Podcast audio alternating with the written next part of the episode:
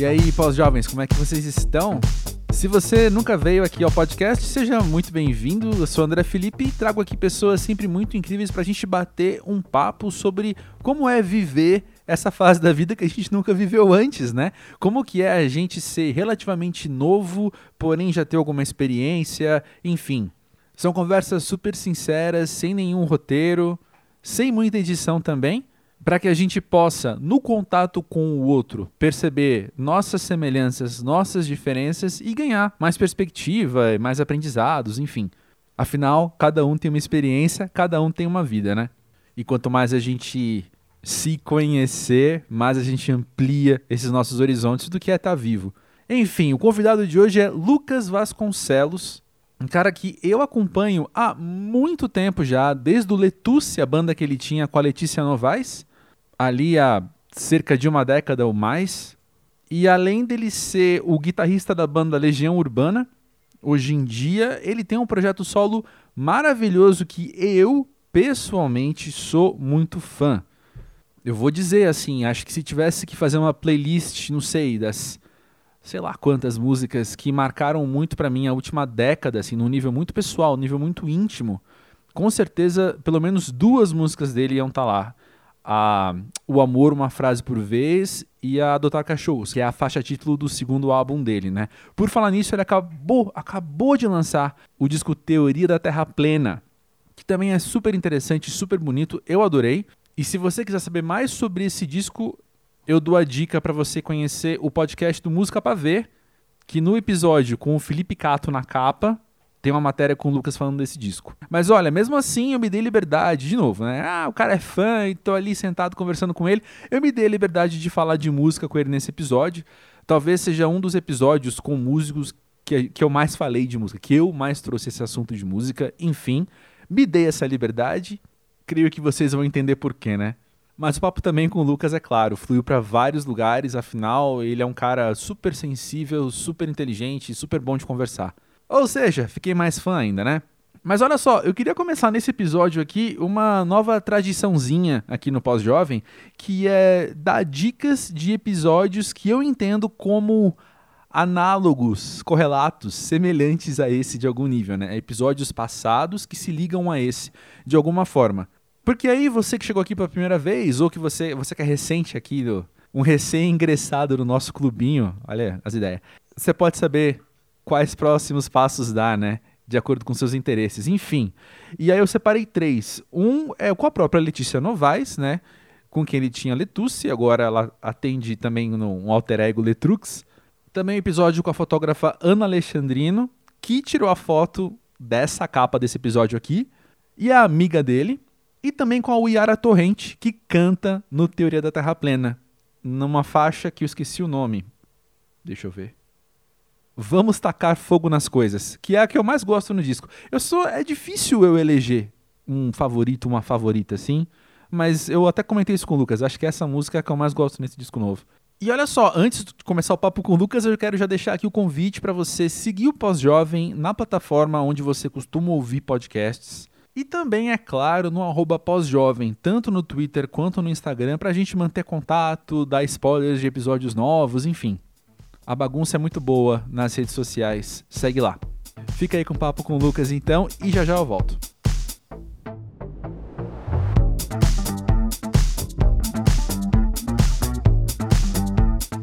Lucas Vasconcelos, diz pra gente, pra você, o que é ser pós-jovem? Ser pós-jovem é ser mais feliz do que você era quando era jovem, mas achar que você era mais feliz quando era jovem. ser de fato mais feliz mas ter, ter nostalgia achando que você era mais. Mas não, você é, é, você é mais feliz agora. Por quê? Porque a vida já perdeu seus, seus pontos nodais de tensão, pelo menos para mim. Cada um tem uma experiência, lógico, na vida. Uhum. Ficar, sair da juventude, às vezes entrar na juventude é doloroso, às vezes sair é doloroso, e às vezes permanecer é, é, é vicioso. Mas eu acho que hoje em dia eu me sinto um pouco mais feliz sendo pós-jovem, porque a minha vida, de alguma maneira, deu certo, entre aspas, na profissão que eu escolhi. Uhum. E isso eu acho que é uma das grandes tensões de um jovem. Pensar assim, eu vou, eu tô dando toda a minha energia aqui, estou fazendo tudo para isso, estou tirando o tempo de todas as outras coisas para viver essa coisa. Se aquela coisa não vai, aí a sua pós-juventude pode ser sufocado um pouco ou maltratado um pouco pela, pelo desejo do, de correr atrás do tempo perdido, pelo arrependimento de ter se envolvido com que você não, não deu conta ou que não deu certo. E eu tenho uma puta sorte incrível de ter, entre aspas, dado certo na música. E foi o que eu sempre quis na vida. Então, minha juventude foi aprender o que eu ia fazer, e a minha pós-juventude é fazer, graças a Deus, ter possibilidade de fazer tudo isso que eu aprendi. Então, eu sou mais feliz agora, tenho certeza. Mas não me sinto com a idade que eu tenho porque não acho que não tive filhos uhum. e acho que os filhos dão um pouco essa essa linha bem demarcada de quando é que o tempo passou e quando é que não, não no sentido de se sentir mais velho, mas no sentido de se sentir mais responsável por uma ju nova juventude uhum. e ter que se despedir um pouco da sua. Eu sinto, eu brinco com a, com a minha mãe, com, com meus amigos, de que eu tenho uma dismorfia etária Igual pessoa que tem dismorfia que você olha no espelho, tá muito magra, você olha no espelho, você acha gorda. Sim. Eu me olho no espelho e sempre tenho 26 anos, 27, 28 no máximo. Eu acho desonesto eu inventar que eu, que eu preciso ter atitudes de quem não tem essa idade. Eu tenho essa idade nas minhas atitudes, a minha vida é vivida assim, igualzinho quando eu tinha essa idade. A diferença é que muito tempo passou e muito trabalho aconteceu uhum. e agora ter 29 anos, 26, 27 anos, no corpo que eu tenho, é muito divertido para minha cabeça. Sim. Tem uma coisa que você falou aí do dar certo, entre aspas, que eu logo ligo a assuntos que já passaram aqui pelo pós-jovem, que é justamente a noção da base com que a gente julga o que é dar certo. Porque eu não sei se a gente voltasse no tempo não para os 26, que com 26 você já tem uma cabeça, né? Tem muitos pós-jovens de 26 anos, inclusive, né? Mas assim, quando você pensa em 16, ou mesmo 12 anos, não sei.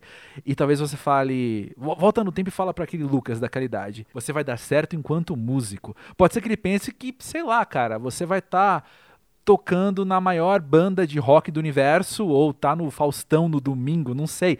Acho que os, os, parâmetros, os parâmetros com que a gente julga o que é dar certo, entre aspas, ou mesmo sem aspas, vão mudando e vão amadurecendo à medida que a gente amadurece também, né?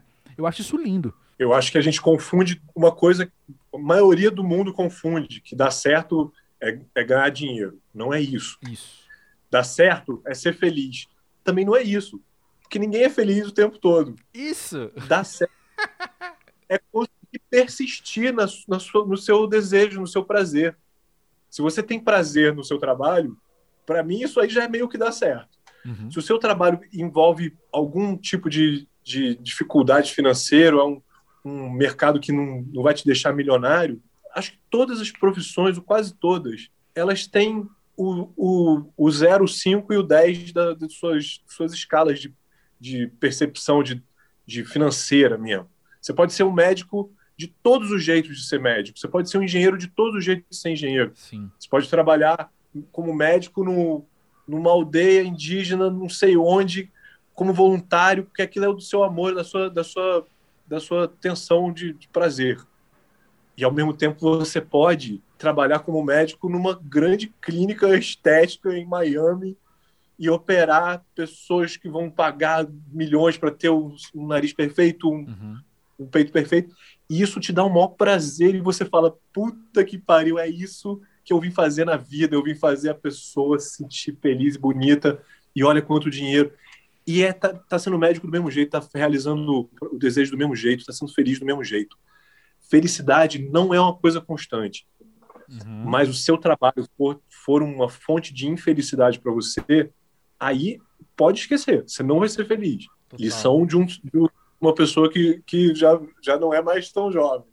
Você não vai ser feliz se não gostar do seu trabalho. Você pode ser rico, você pode ter fim de semana maneiraço, você pode ter amigo pra caramba, mas feliz, feliz só é feliz quem tem amor lindo e trabalho que, que deixa alegre. Maravilhoso. Não tem outro jeito. Maravilhoso. Mas, Lucas, eu quero te convidar aqui no Pós-Jovem Estamos aqui entre amigos, estamos aqui no lugar seguro. Pode falar que seu trabalho deu certo sem aspas. Pode ser sem aspas? Pode. Graças a Deus. então deu certo, tá bom. Deu certo, deu certo. Eu vou eu te tenho falar. gratidão com isso mesmo. Assim. Acho que todo dia a coisa que eu mais agradeço é que aquela pessoa que tinha 10, 11 anos de idade, que queria tocar guitarra, que via as pessoas tocando guitarra na, na televisão ou no, no show da praça ou no show do colégio, assim, no sarau do colégio, eu era aquela criança que falava: Meu Deus, é claro que é isso. E nunca nada foi de outro jeito. Então, se acabar isso na minha vida, eu não sei fazer nada. Eu só sei fazer isso e escrever. Então, se eu tiver que, se eu ficar surdo, eu vou ser escritor, porque é a única faculdade cognitiva que eu tenho mais ou menos desenvolvida, sabe? Porque sempre foi isso. Então, beleza, deu, deu certo sem aspas. Deu certo sem aspas, é isso aí. E, e sabe por que eu tô falando deu certo sem aspas? Não só pelo que você acabou de dizer, mas por egoísmo meu, porque eu vou julgar a sua obra através do meu ponto de vista, porque eu tô aqui do lado de fora, dentro do meu corpo, né? E para mim, cada disco seu deu muito certo para mim enquanto pessoa, porque eu, quanto ouvinte, gosto de todos. Então, Ótimo. eu ouço e falo, deu certo. Letusse, mesma coisa, deu certo, porque olha aí, eu, eu curto pra caramba, acompanha, acompanhava na época e hoje, de vez em quando, dá saudade eu ouço, né? Então. Oh, que delícia. E, e, assim, bom, pós-jovem tá aqui pra gente conversar sobre o que a gente quiser, pra gente conversar sobre ser gente. E o teu trabalho faz parte da sua experiência como gente, e o seu trabalho faz parte da minha experiência como gente também, porque eu sou ouvinte, do, fã do Lucas Vasconcelos. Então eu quero falar de música com você um pouquinho. Vou me dar a liberdade de falar com você Manda. um pouco de música. Cara, Adotar Cachorros é um disco que para mim foi muito marcante na época que saiu. Talvez, e agora, né? Ih, perdi a data aqui, sete anos depois? É, foi 2015. Seis anos depois, então, a gente pode começar com distanciamento, olhar para o zeitgeist da época, talvez assim um pouco, e pensar que talvez esteticamente seja algo que estava falando muito alto comigo também, para além das letras. Eu vou chegar nas letras. Mas num primeiro momento, eu acho que a questão da experimentação, aquela questão um pouco mais um pouco mais visceral, que talvez era um Brasil que estava tava borbulhando já ali alguma coisa que hoje a gente ah, percebe ah, de outro jeito, né? Tem alguma coisa ali muito errada já. Exatamente, exatamente. E eu acho que o teu disco é um dos que estava captando isso, só que o mais da hora de tudo, ao meu ver, é como é tudo em primeira pessoa e como é tudo dentro de o que eu vou chamar de uma poesia cotidiana, saca? É você falando da vida ali com o que estava ao teu alcance, sabe? Legal. Era isso mesmo, cara. Eu sentia que eu não tinha que falar por ninguém, mas eu sentia também que eu estava sentindo umas coisas que todo mundo estava sentindo, mas não sabia exatamente o que, que era também. Uhum. Porque não tinha eclodido essa onda ainda, né? Uhum. Era, um, era, uma, uma, era uma transição para essa onda de horror. E eu saquei que tinha uma, uma pólvorazinha ali meio para ser explodida logo e sei lá, e é, e é, isso mesmo, em primeira pessoa. Eu sinto isso. Legal você ter notado. Pois é. Quero te perguntar especificamente sobre o tipo de poesia que você trabalha. Ouvindo o disco novo, eu também senti a mesma coisa. Não sei, de novo, né? Talvez, acho por acompanhar bastante tempo, e tá na minha função de repórter barra crítico, que a gente já tem a cabeça ligada para fazer umas análisezinhas, mesmo sem querer, né? A gente acaba fazendo umas análises. E, e eu acho que tem muito. É, eu consigo ouvir, curtir é, enquanto ouvinte, mas ao mesmo tempo tem um, uma posturazinha que eu não consigo desligar, às vezes, de, de ficar ligando uma música a outra, de ligar. Ah, o que ele tava pensando, tava fazendo isso. Eu ia te perguntar disso, assim, se você enxerga o jeito que você escreve, a tua lírica como teu estilo, ou como teu jeito particular, porque eu daqui vejo isso, isso que eu falei de uma poesia cotidiana, é a maneira com que eu vou, que eu consigo explicar isso. Tá na métrica, que às vezes é, me parece um pouco orgânica, também de acordo com os versos, e até nas escolhas de palavras, assim, sabe? A sua poesia é forte e é bonita a partir de um hum, de uma coisa que é prosaica, que é comum até. Eu acho isso maravilhoso. Que legal, cara. Eu acho que sabe, sabe o que, que é o resultante, o resultado disso, de onde vem, eu acho? Hum. Nunca, nunca, nunca parei para pensar exatamente sobre isso. Mas o que você está me falando faz algum sentido. eu fui é, educado na minha casa de primeira infância por, por uma cultura bastante erudita, sabe? Uhum. Então era, era música clássica bastante, era literatura mais clássica e era tudo mais petropolitano nesse sentido aristocrático e culturalmente uhum. embasado no europeu, mais nesse jogo da cultura clássica mesmo de uma família tradicional de Petrópolis. E quando eu saí de casa, eu saí de casa bem cedo e fui morar sozinho muito cedo, e eu virei a gangorra total, assim. Eu fui descobrir que era rock muito tarde, eu fui sacar que era a música popular muito tarde, porque na minha casa realmente não circulava. Minha mãe era uma professora de piano clássico. E o meu pai era um advogado, que trabalhava muito e não tinha. A gente não dividia muito gostos sobre música, sobre literatura. Não era uma pessoa que com quem eu dividia essas ondas. Então, o que chegava para mim antes de eu ter meus próprios amigos era uma coisa bastante é, lindamente, e eu agradeço por isso, lindamente bem embasada na, na literatura, no, no, recorte ético, na beleza da, do apolíneo dentro da música, sabe? Dentro das artes. E aí, no que eu saí de casa meio com 17 anos, eu mudei para um apartamento e fui dar aula aqui em Petrópolis ainda. E aí, desse, dessa experiência em diante, eu percebi que eu estava muito defasado. Hum. Porque meus alunos, nessa época, eram pessoas mais ou menos da minha idade, sabe? Um pouquinho mais novos, às vezes mais velhos. E eu estava dando aula para caramba, que eu queria morar sozinho, eu queria sair de casa, eu queria fazer minhas coisas. E comecei a ter um monte de aluno. E tendo essa relação pedagógica, eu saquei que a minha vida estava bastante defasada nesse sentido, sabe? Eu estava muito do jazz, assim, fazendo aquela transição da música erudita para a música popular, porque o jazz era essa ponte segura, onde uma coisa não se perde da outra e não sei o quê quando na verdade eu estava precisando é de uma ruptura radical para entender tipos de som e, e, velocidade de andamento e níveis de, de composição e, e, e, letra que não estavam no meu, no meu radar. E aí agora eu consigo pensar sobre isso e ter ter uma maior visão agora com essa, com essa conversa. Que eu acho que foi isso, cara. Eu, as coisas parecem, voltando ao assunto, voltando, voltando à análise das letras, elas parecem prosaicas e do dia a dia, mas tem algum rigor ali estético e, e de acabamento, talvez de, de você dar esse susto de quando você não está esperando uma coisa. E eu gosto de letra desse jeito. Uhum. Eu gosto de escrever letra onde as poesias, as rimas não estão lá porque precisam estar, tá, porque são sonoras. Uhum. Não é nada disso. Eu gosto de, de criar essa imagem, de fazer você estar tá caminhando num lugar, de repente eu boto uma fotografia na tua frente de outra coisa. E, essa, e você vai ter que ajustar isso, vai ter que se conectar, vai ter que conectar essas coisas. E eu acho que é essa onda. Quando eu saí da, da linearidade da música clássica e não sei o quê, eu caí, com, caí de, de cabeça com um monte de amigo legal de cinema, que gostava de cinema pra caralho, que gostava de música erudita, pra, de música experimental pra caralho, que amava rock, que amava é, hip hop, minha primeira banda foi com o Bernardo Palmeira, cara, do binário. A gente ia ouvindo hip hop daqui na Barra. Tinha um monte de trabalho maluco que a gente fazia. E era um estrada, estrada de carro. Ele tinha um toca-fita lá e a gente ia ouvindo o NWA direto. Eu nunca tinha ouvido aquilo. E o Beast Boys, eu falando, pô, que isso? Que som avançado, que um uhum. sampler, não sei o quê. Uma coisa que já era meio de praxe de você saber na época, não era uma nenhuma novidade. Mas eu ouvi, ouvi aquilo com um grande olhar de novidade. E acho que mudei muito assim, nessa época. Hoje em dia, o nível de, de experiência cultural que eu tenho, principalmente por causa de, de pandemia, eu não estou conseguindo ver peça maneira de teatro, não estou conseguindo ir no cinema para caramba, não, não dá para ver show nenhum de ninguém. Uhum. Então eu decidi que eu não iria tentar me, me eruditizar mais ainda nesse tempo de, desses últimos dois anos, sabe? Uhum. Eu decidi que eu ia entender quem são, quais são as ferramentas de, de cultura da época, sabe?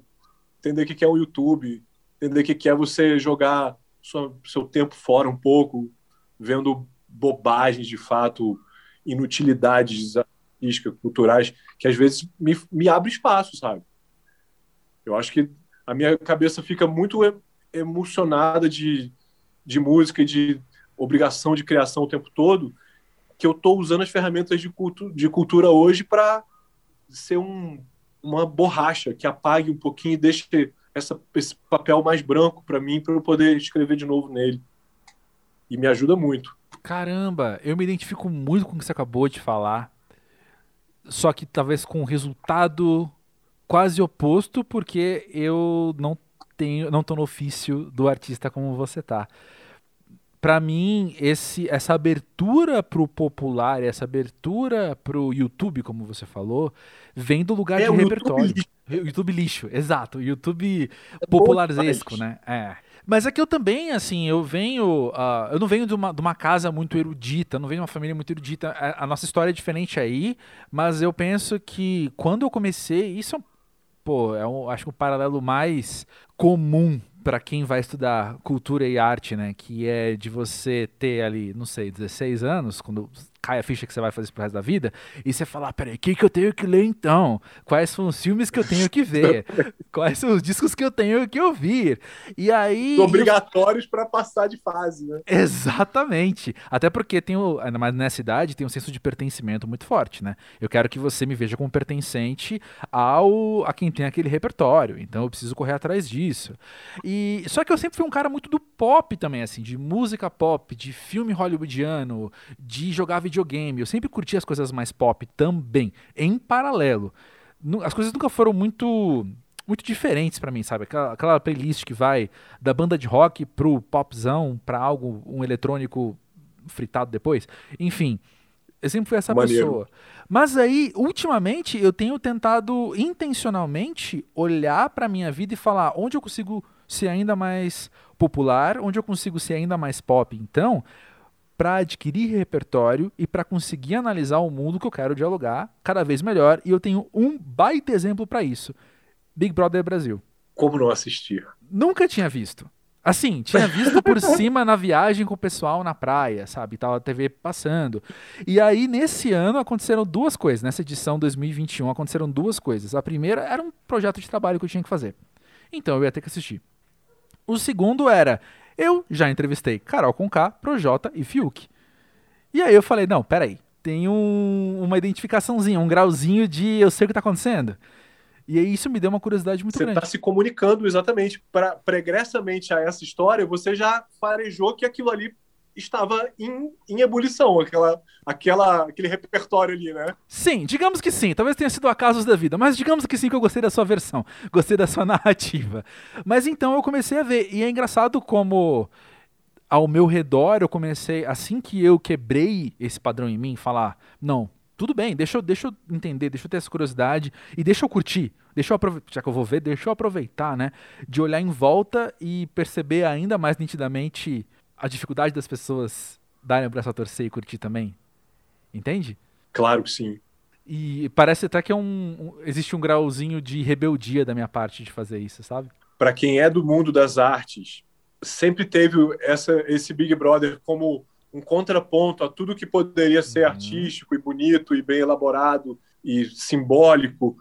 Começar a ver símbolos e uma beleza até estética e de, de entretenimento nisso, tá aí uma boa, um bom exercício para todos os lados. Para quem sempre vê o Big Brother e considera que aquilo é o final do caminho, poder escutar coisas que nunca passaram pelo seu radar, porque agora você pode, você tem um Spotify uhum. infinito para ouvir qualquer coisa.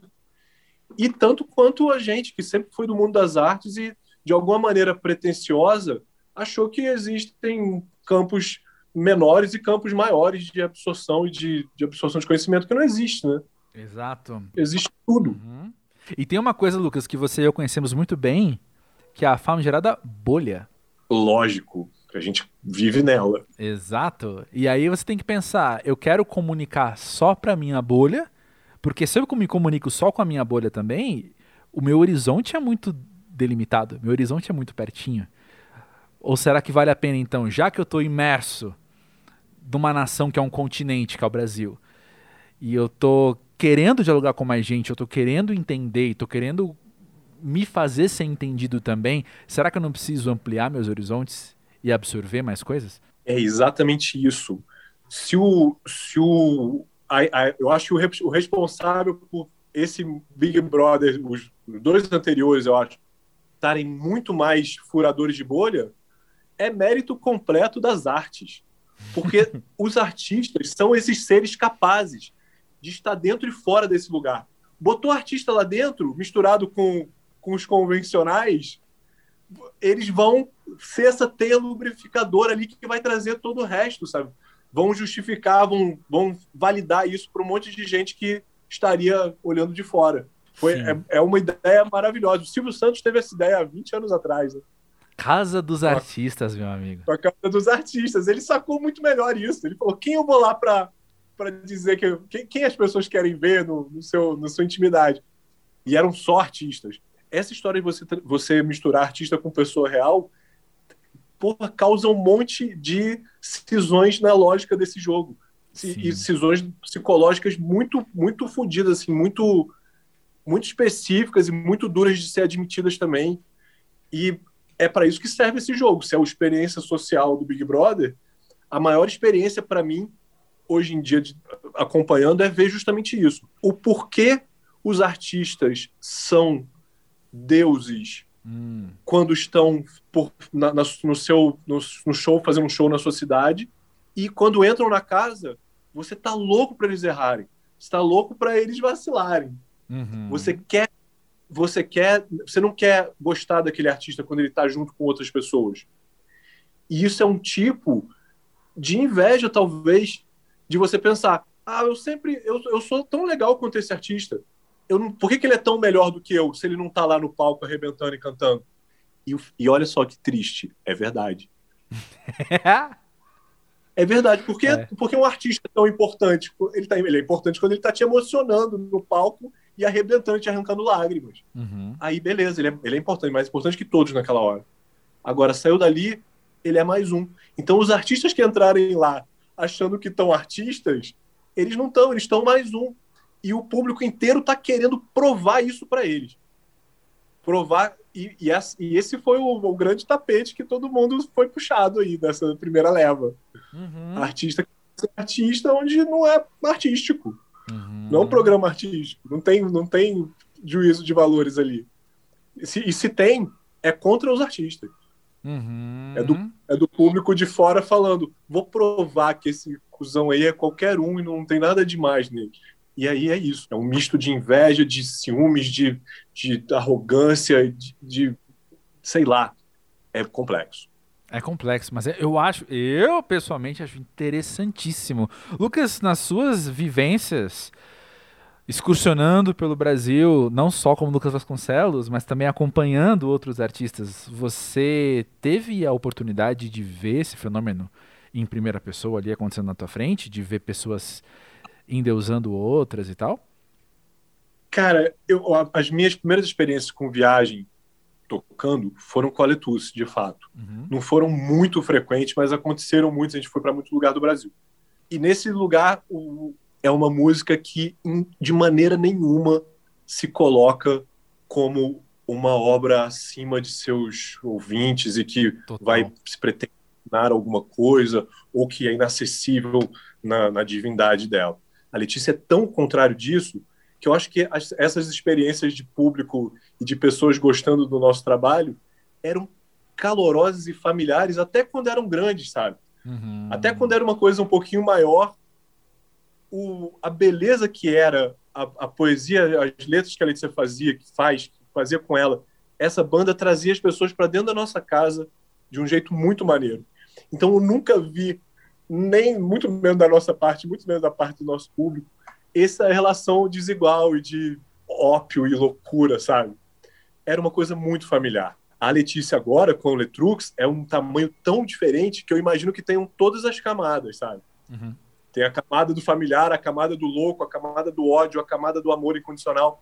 Eu vivi esse tipo de coisa, mas não em primeira pessoa, mas viajando com a Legião Urbana. Uhum. E a Legião Urbana, meu amigo, tem fãs que são os, os mais maravilhosos desse Brasil, sabe? São os fãs que vão abraçar a banda em qualquer circunstância. Hoje está tendo uma, uma votação no Supremo Tribunal que vai decidir sobre o uso da marca da Legião. É o carinho que os fãs tratam a banda e o, como eles têm lembranças de terem sido jovens ouvindo essa música. E já que é o pós-jovem, a gente, a gente tem essa, essa certeza, não só com a Legião, todas as músicas que a gente ouviu quando tinha essa idade, 14, 15, 16 anos, 13, elas vão ficar no nosso coração de um jeito muito diferente. Total. E a Legião Urbana é essa banda que, para as pessoas da nossa idade, um pouco mais velhas, tinham 14 anos, 15 anos, essas, essas músicas não saíam do rádio. Uhum. Então, quando você vê um show da Legião, você vê isso. Você vê pessoas olhando seu passado, olhando seu, olhando seus filhos, seus pais que já foram, é, a primeira namorada. Aquilo ali, a, a, a música da banda tá inserida na vida da pessoa de um jeito louco, sabe? E aí eu entendo ser considerado uma divindade nesse sentido, nessa hora de estar tá em cena. E é isso mesmo, cara. A música tem esse poder e admitam, aceitem. É, eu acho muito interessante esse meio que a gente transita com intensidade, independente, alternativo e tal, como as proporções são muito outras, né? Nesse sentido também de relação do público às vezes. Por exemplo, eu já vi eu já vi tanto de levar amigos em shows, quanto de eu estar tá cobrindo um show, estar tá no camarim, enfim, e vem alguém conversar. E, e ser uma pessoa que não transita tanto com, a intensidade que a gente transita nesses, nesses shows, nesses locais. E aí a pessoa às vezes se impressiona com a proximidade do músico, que depois está no bar tomando uma cerveja conversando com as pessoas, por exemplo. Rola esse, como assim? Você tá aqui? E a pessoa, o, o músico desce do palco fala, ah, é, você curte, qual é o seu nome? Né? já aconteceu isso tantas vezes, que na Legião Urbana, principalmente, né, que eu, eu sou o segundo guitarrista. O Dado é o guitarrista da Legião Urbana. Uhum. Eu sou o cara que toca violão ali e outras guitarras também para acontecer a coisa como ela tem que acontecer. Então, milhares de vezes eu já saí de cena fazendo um show para 20 mil pessoas na feira agropecuária de não sei onde. E você sai, ninguém tá nem aí para você, sabe? Isso é a coisa mais legal. Você fica ouvindo as rodinhas de amigo falando do show sem saber que você tocou, sabe? É bom demais isso. Ah, é bom Fiz demais. muito essa espionagem. Bom demais. Acabei de me tocar, Lucas, que a gente está praticamente na metade do nosso papo e dos itens que eu tinha anotado para conversar com você, a gente conversou literalmente sobre o primeiro. Eu amo isso, quer dizer que tá indo muito bem. Você Não, não, não. É, os tópicos aqui não eram exigências, eles eram só inspirações. Então quer dizer que a gente está inspirado. Quero dizer isso. Ótimo. A gente está esperado. Mas eu quero ir para o segundo tópico, porque eu acho ele muito interessante. E ele se liga um pouco com o que a gente estava conversando na questão das suas letras, que é quando você cria essas cenas e quando você cria essas cenas que são emocionais nas suas letras, elas me revelam uma pessoa com uma mente muito observadora. Eu palpito que você é um cara muito observador, porque a tua música me, me apresenta isso, me apresenta as coisas não sei se é essa palavra, mas assim, esmiuçadas, detalhadas, sabe? Uh, situações, os sentimentos, enfim. E eu queria te perguntar, na real, assumindo que isso não é uma entrevista, que eu vou te fazer uma, uma grande pergunta agora, mas eu queria ouvir de você como que é o exercício de você se observar para escrever as músicas. Eu acho que é o originário da psicanálise, da, da minha época de psicanálise. mais, mais clássico impossível. É eu aprendi a olhar para dentro de mim porque eu tive um ótimo psicanalista que me ajudou nisso, sabe? Uhum. Doutor Roberto Ronaldo Marinho, grande psicanalista e que simplesmente arrasa. Fez eu ser, ter 18, 19 anos, uma época que você está muito questionador sobre sua vida, sobre quem é você e tal. Eu tive esse panorama muito bem traçado, sabe? E aí passei a ter isso como um exercício e uma diversão também. Como eu acho divertido dar conselho para alguém, como eu acho divertido saber da vida de alguém, como eu acho eu divertido também. saber é, sair de um, de um problema porque você conseguiu massacrar um, um vício de comportamento que você tinha e que é só, só a gente que descobre isso por dentro.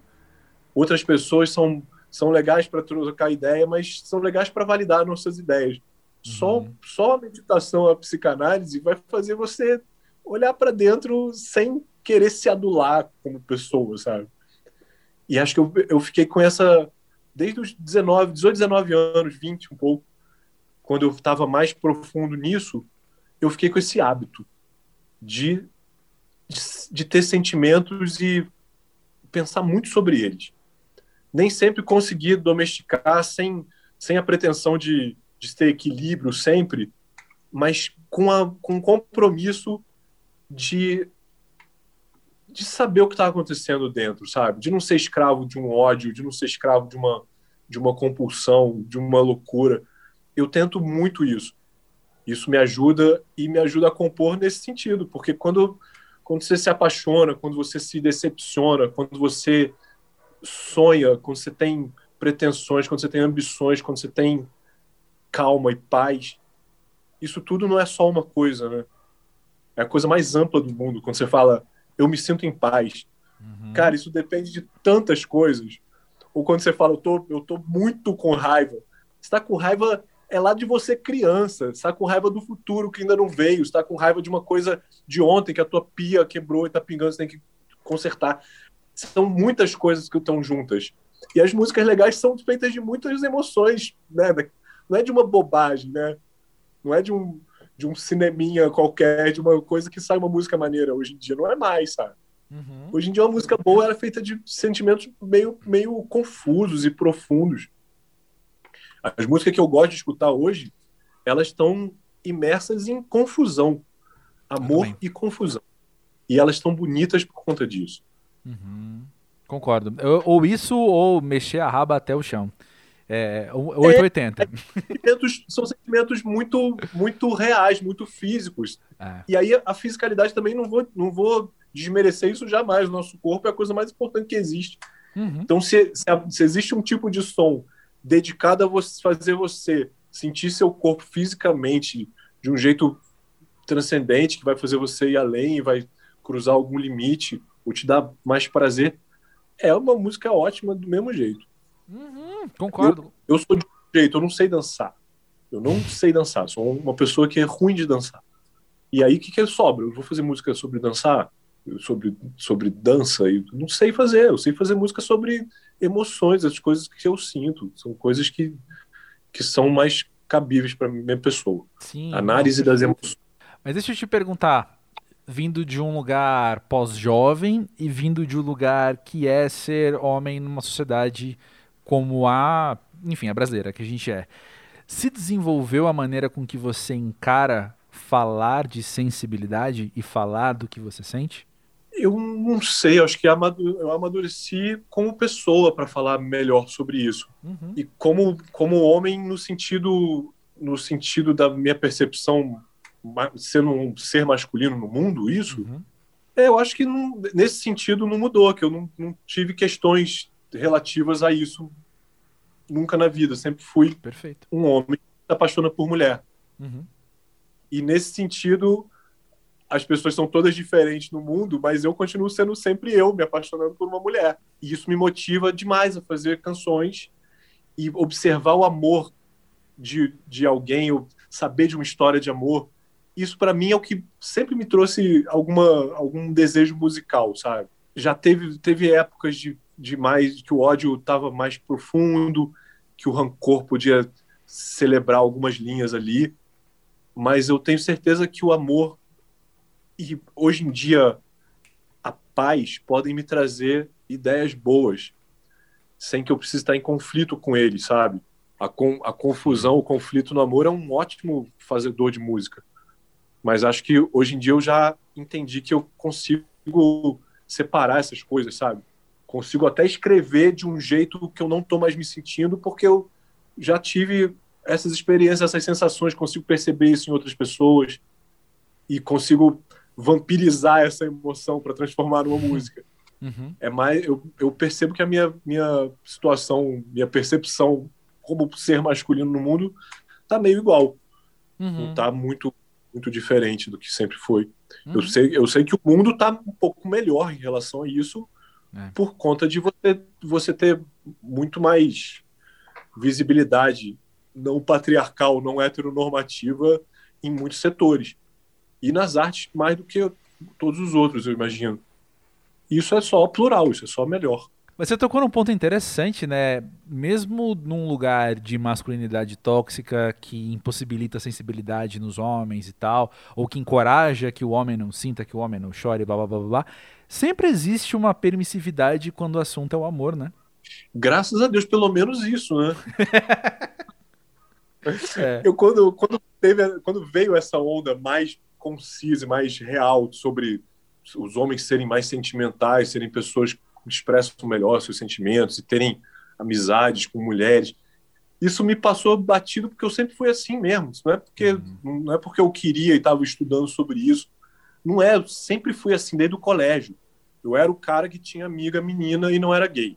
Uhum. Eu era o cara que, que tinha que tem amizades com mulheres e não transa com essas mulheres, tem amizade com essas mulheres. Uhum. Eu sou uma pessoa que acha bom trabalhar com mulher.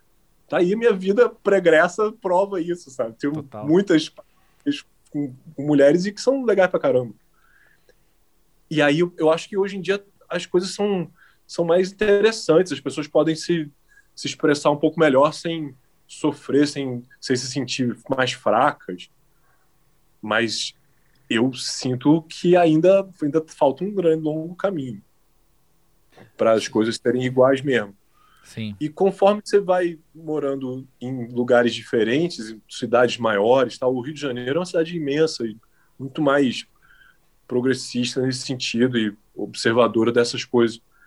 Quando você vem para Petrópolis, Petrópolis já é uma cidade um pouco menor, então você já sente um pouquinho essa essa dificuldade de de expressão, essa, essa colocação mais setorizada de, do que, que é um ser masculino, do que, que sente, o que, que pode, o que está permitido o um homem sentir. Uhum. E é meu, meu papel político aqui na minha região, que é uma região meio bem rural aqui de Petrópolis mesmo, eu acho que esse a minha minha função é, é trazer essa visão um pouco para as pessoas daqui, sabe? Explicar para essas coisas sobre sobre compreender o outro, sabe? Com, sobre compreender a, as realidades múltiplas dos outros.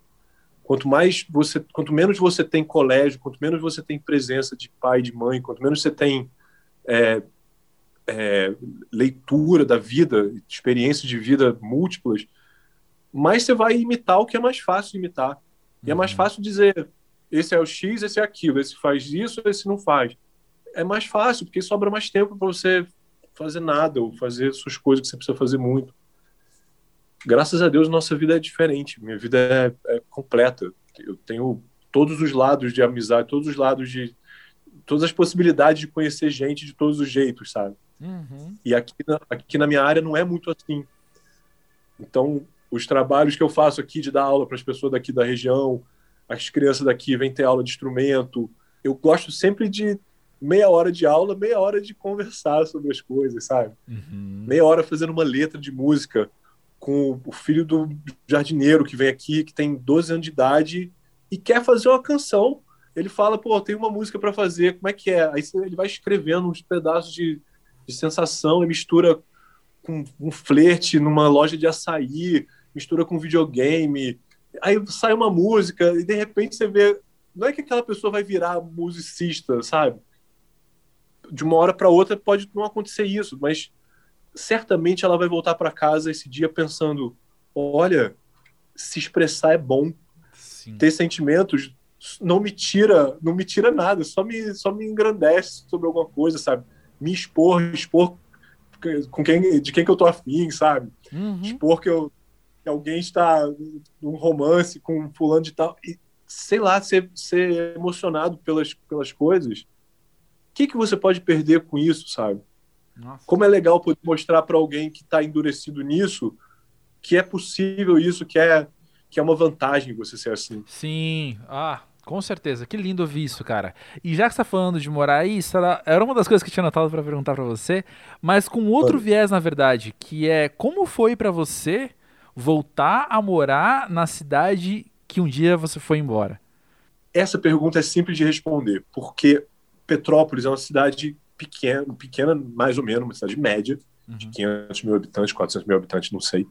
Mas ela tem lugares muito diferentes entre si, sabe? Uhum. O centro de Petrópolis é muito diferente de um bairro periférico de Petrópolis, é muito diferente da região da, da rodoviária, que é muito diferente das ruas de, de elegância e, e, e imponência arquitetônica.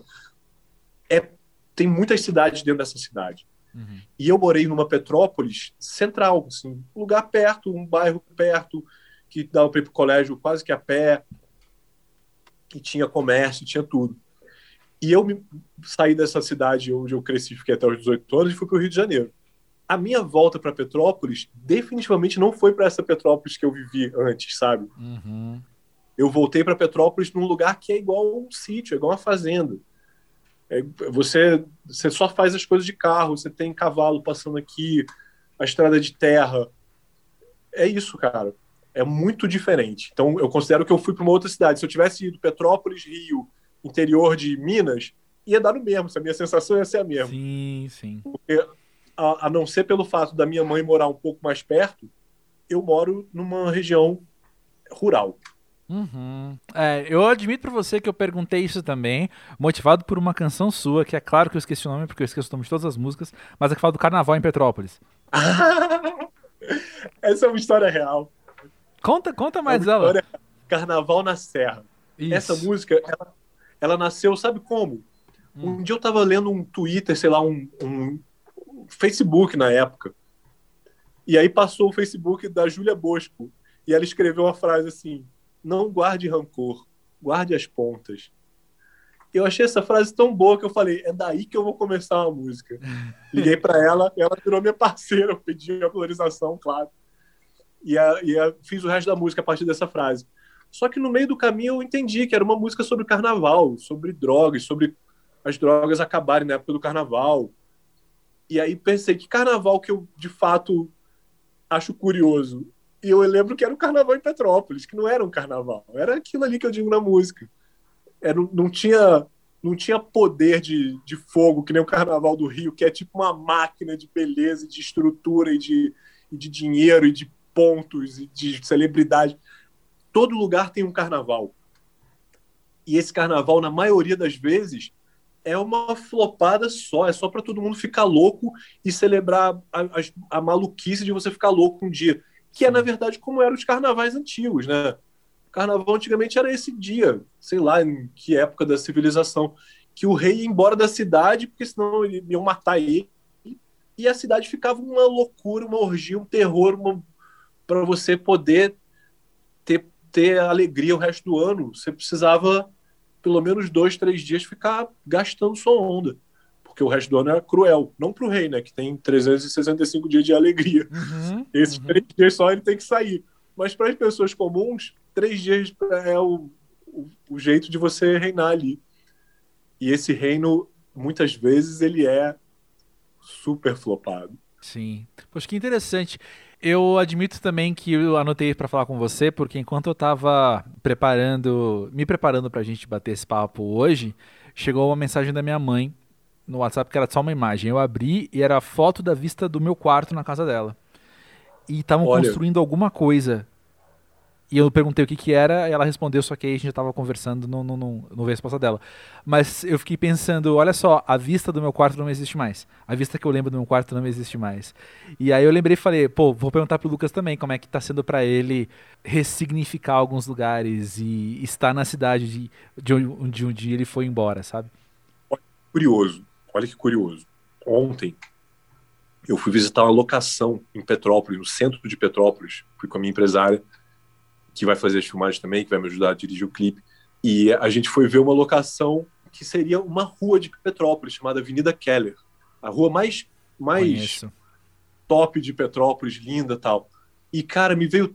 Petrópolis é uma cidade tão conservadora, e nesse, nesse sentido de conservar historicamente os seus lugares, essa rua teve um sucesso dessa conservação, porque ela tá igual quando eu era criança. Então eu tive uma nostalgia tão maneira de andar naquela rua de noite com aqueles, aquelas luzes maneiras e aquela ponte igualzinha e o visual de frente e de trás era tudo igual, sabe? Eram as mesmas casas. Só que agora, em vez de ser um colégio, é um banco Santander, sei lá, em vez de um hotel, virou uma pousada. Mas é a mesma coisa. Então, a, a Petrópolis que eu vivi e a que eu vejo hoje a não ser por questões comerciais, de um restaurante aqui, clássico, uma lojinha de não sei o que que não tem mais. A cidade está igual. A diferença é que tem mais carro, mas está igual. Tem trânsito, mas está igual. Só que tem, sei lá, tem, tem as mesmas coisas que tinha. É, só para concluir, ou barra, justificar talvez esse meu raciocínio, se ficou um pouco confuso, é que eu eu cresci ouvindo meu avô comentar aqui em São Paulo, por exemplo, do bairro em que a gente cresceu, que ele construiu a terceira casa do bairro. Então, o meu avô sempre um repetiu, terreno. sempre repetiu aquele lugar comum do era tudo mato aqui quando a gente chegou.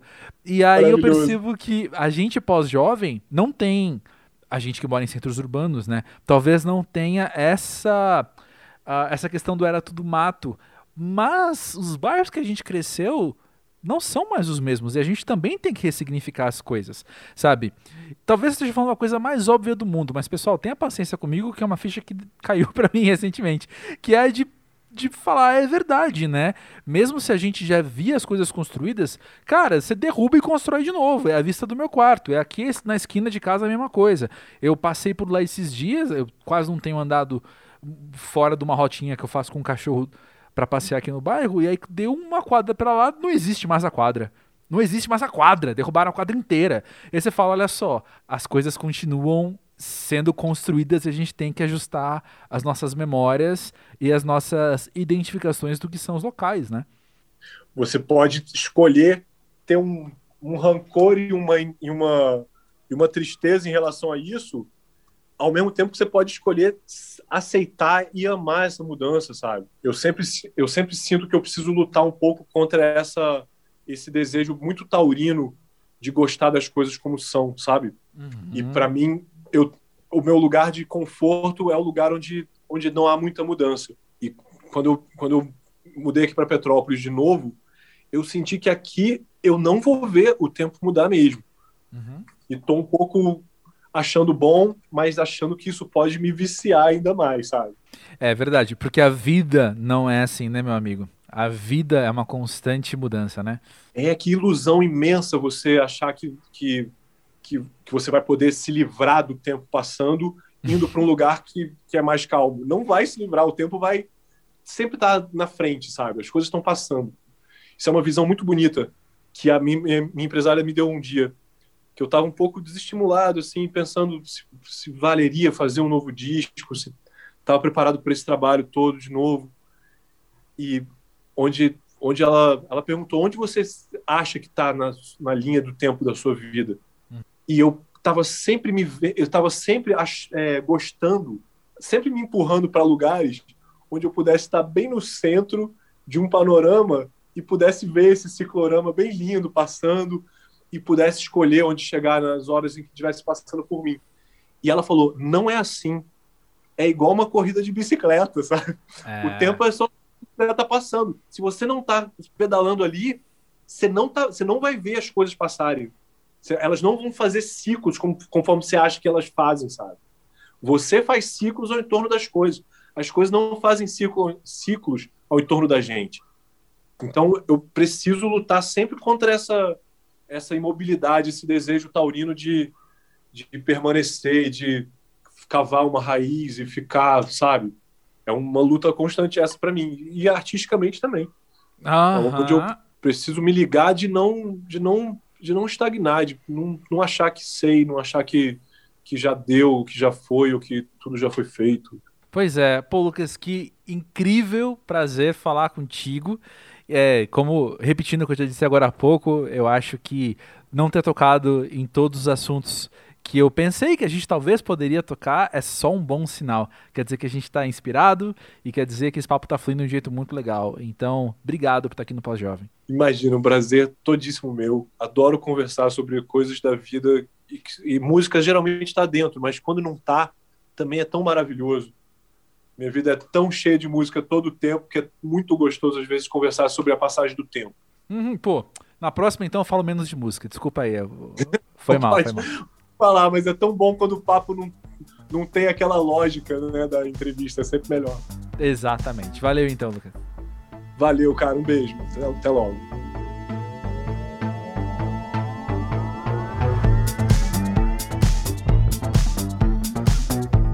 É isso aí, pessoal. Foi muito legal conversar com o Lucas. Como eu falei, acho que é questão de ficar mais fã ainda. E, e vou falar assim nos bastidores. Eu tenho até gravado isso.